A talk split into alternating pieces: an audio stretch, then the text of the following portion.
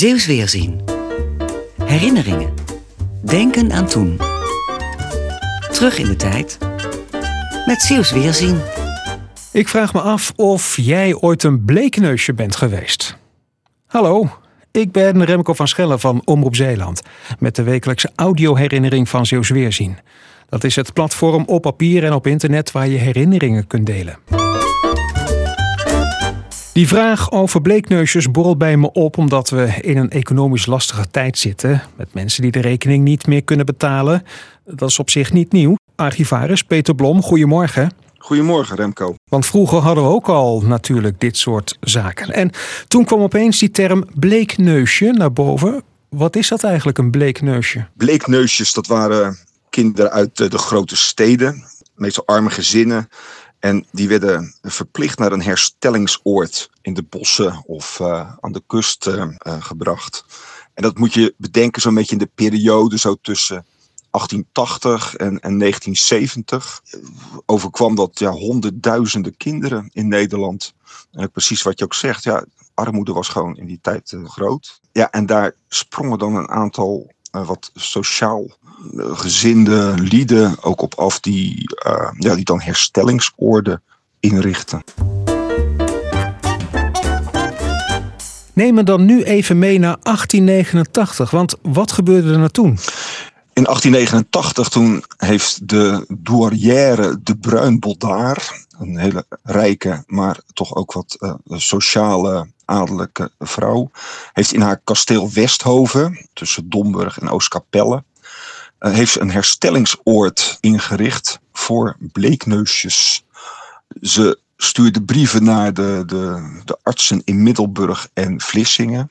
En vroeg hen van, nou ja, ik heb een groot uh, kasteel tot mijn beschikking. Kunnen jullie me voorzien van, uh, van kinderen die daar drieënhalve maand dan ook gevoed zouden kunnen worden? Daar ging het ook om. Hè. Het waren gewoon natuurlijk ja, kinderen die flink ondervoed waren. Hm. En in dat herstellingsoord, uh, daar kregen ze de hele dag pap en gemalen vlees te eten. Ja, het was er ook echt om, om die kinderen ook aan te sterken.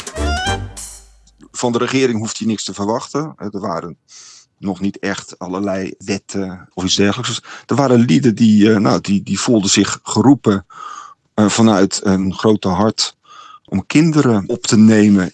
Want... Dezelfde tijd heb je ook andere dames die een instelling voor, voor uh, tuberculose leiders ook uh, hebben ingericht. Dat is nog heel lang doorgegaan en volgens mij gebeurt het nog steeds wel zo hier en daar. Het woord bleekneusje is een beetje stigmatiserend. Hè? Dat kan je natuurlijk niet meer, meer noemen.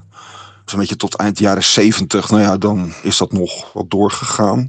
Zo langzamerhand is dat een beetje overgegaan in vakantiekampen. Uh, uh, in grote steden waren er dan toch ook wel weer lieden die dachten van, nou, het is toch wel, uh, wel prettig als je kinderen een mooie vakantie kan bieden. En niet dat ze de hele dag daar een beetje over de straat moeten schooieren. Nou ja, dan kom ik op mijn eigen verhaal eigenlijk. Ja, want, ik heb het... want jij hebt wel eens in zo'n bleekneusjeskamp gewerkt. Als Rotterdammer die in Zeeland was komen wonen. In de jaren 70, in de jaren 80 is er, is er in de Veren een, een dominee die dacht: hé, hey, nou, dit is ook wel een mooi initiatief. Hè? Misschien kinderen uit achterstandsbuurten in Rotterdam is een, een fijne vakantieweek uh, aan de Walgense kust bezorgen.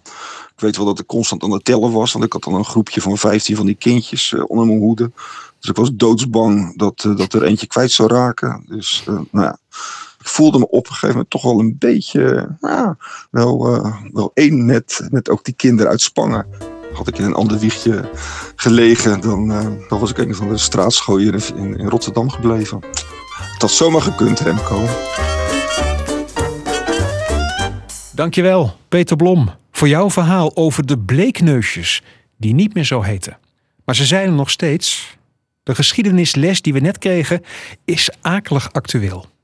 Als jij net als Peter een herinnering wilt delen met me, hier in de podcast van Zeeuws Weerzien, geef me dan eventjes een seintje op remco.van.schellen.omroepzeeland.nl of klik op het contactknopje op zeeuwsweerzien.nl.